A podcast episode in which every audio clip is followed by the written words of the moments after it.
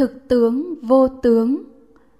Bị vô minh che đậy, không tuệ chi sáu xúc xứ, nên không biết đúng như thật các pháp, tức các đối tượng được thấy, được nghe, được cảm nhận, được nhận thức. Nhân loại thường rơi vào hai cực đoan, chấp các pháp là có hoặc không có. Cực đoan thứ nhất, chấp có cho rằng các đối tượng đó là sắc thanh hương vị xúc pháp là thế giới vật chất ngoại cảnh. Vì các pháp là vật chất nên các pháp có tướng vuông tròn, to nhỏ dài ngắn, đàn ông, đàn bà. Đây là thường kiến thuộc về duy vật. Cực đoan thứ hai cho rằng các đối tượng đó không có thật, chỉ do thượng đế hoặc bản tâm không sinh không diệt hóa hiện ra. Đây là chấp không, là đoạn kiến thuộc về duy tâm nhiều trường phái phật giáo về sau, để tránh cực đoan chấp có, họ chủ trương các pháp giả có chứ không có thật. Bởi họ suy tư rằng nếu các pháp là không thật chỉ là giả có thôi thì sẽ không tham sân với các pháp. Nhưng nếu chủ trương các pháp là giả không có thật thì sẽ rơi vào chấp không và để tránh cực đoan chấp không họ khôn khéo đề ra, tuy chân không mà diệu hữu. Từ chủ trương đó họ suy ra, thực tướng các pháp là vô tướng.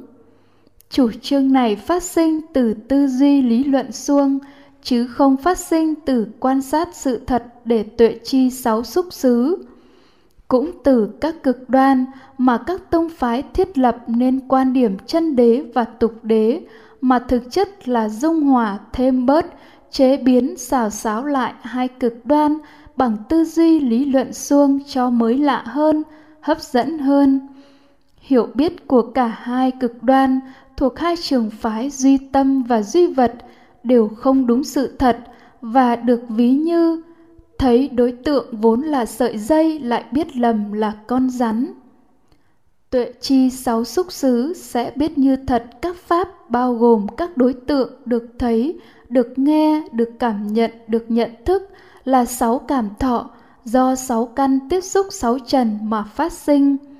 Vì vậy, thực tại mà con người đang sống không phải là thế giới ngoại cảnh, sắc thanh hương vị xúc pháp, không phải tâm biết thuộc về sáu căn và đối tượng được biết là sáu cảnh trần, tâm biết cảnh mà thực tại bao gồm tâm biết và đối tượng được biết, sáu cảm thọ, đều do con người chủ quan, sáu căn, và thế giới khách quan, sáu cảnh trần, tiếp xúc mà phát sinh ra.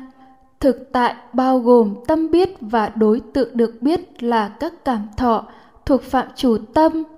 Và vì các pháp đó thuộc phạm chủ tâm, nên không có tướng cho nên thực tướng các pháp là vô tướng.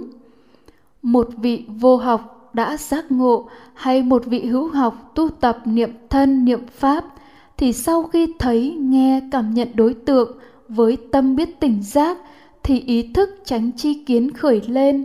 Biết như thật đối tượng là cảm thọ, nó vô thường, vô chủ, vô ngã. Nó có vị ngọt, có sự nguy hiểm, có sự xuất ly ý thức tránh chi kiến này, biết thực tướng đối tượng cảm thọ, là vô tướng nên còn gọi cái biết đó là vô tướng. An chú ý thức tránh chi kiến là an chú giải thoát và được gọi là tuệ giải thoát hay vô tướng giải thoát.